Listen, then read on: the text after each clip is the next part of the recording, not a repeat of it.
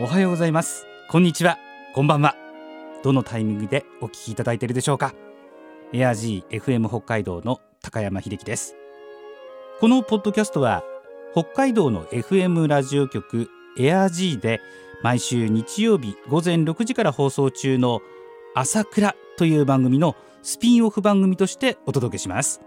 この番組朝倉とも縁が深いバイオリニスト元作協札幌交響楽団のコンサートマスターの大平真由美さんの声をお届けします。ご存知の方もいらっしゃるかと思いますが大平真由美さんは2019年筋力が徐々に低下し声が出なくなるなどの難病 ALS 筋萎縮性側索硬化症であることを公表し日々過ごしていらっしゃいます。時にパソコンの視線入力で言葉を紡いだり音声装置を使って自分の気持ちを発信していらっしゃいます。かねてからファンの皆さんを最も大切にそして地域社会貢献を積極的に行ってきた大平真由美さんの皆さんに送る新たな声メッセージとアーカイブをぜひお聞きください。それでは全国の大平真由美さんファンに送る朝倉スピンオフポッドキャスト。大平真由美 from my heart をお聞きください。皆様おはようございます。大平真由美です。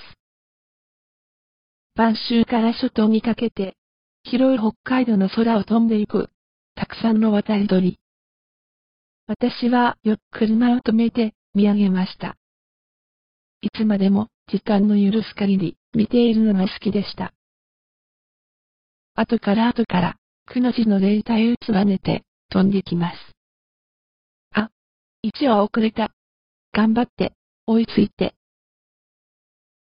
野生の本能だけで、飛んでいく鳥たち。見ていると涙が溢れてきます。いじらしい。素晴らしい。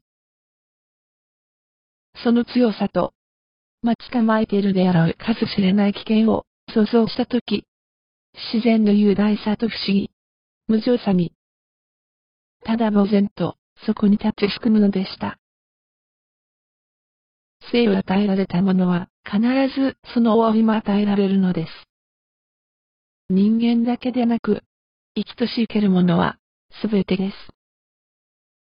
では、何のために生まれてくるのでしょうか生きている間のつかの間の喜びを満喫するためでしょうか。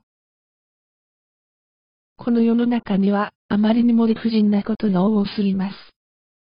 誰がこの21世紀に伝染病でこんなにもたくさんの人々が命を落とすことを想像できたでしょうか。事故で突然命を奪われる人、災害に巻き込まれる人、まだまだやり残したことが山ほどあったに違いありません。同じ部屋に寝かされている生後5ヶ月の孫を見ながら思います。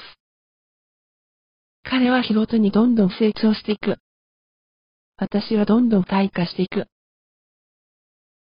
おととし、東京にセカンドオピニオンを求めに行った時のことでした。先生に、ALS は老化現象がものすごいスピードが起こっているようなものです。後戻りはできない。と言われたことを毎日のように思い出しています。気管切開をすれば少しは長く生き続けられる。と言われた時に、私はその選択肢を選びました。まだ生きたい。それは私の中の本能的な決断だったのかもしれません。あの渡り鳥の姿が思い出されます。みんな生きることに必死です。死と向かい合わせかもしれないほど、危険な旅をしなければなりません。それが、生きるということなのでしょうか。確実に来る終わりを知りながら。だからこそ、いつも心に音楽を、大平真由美でした。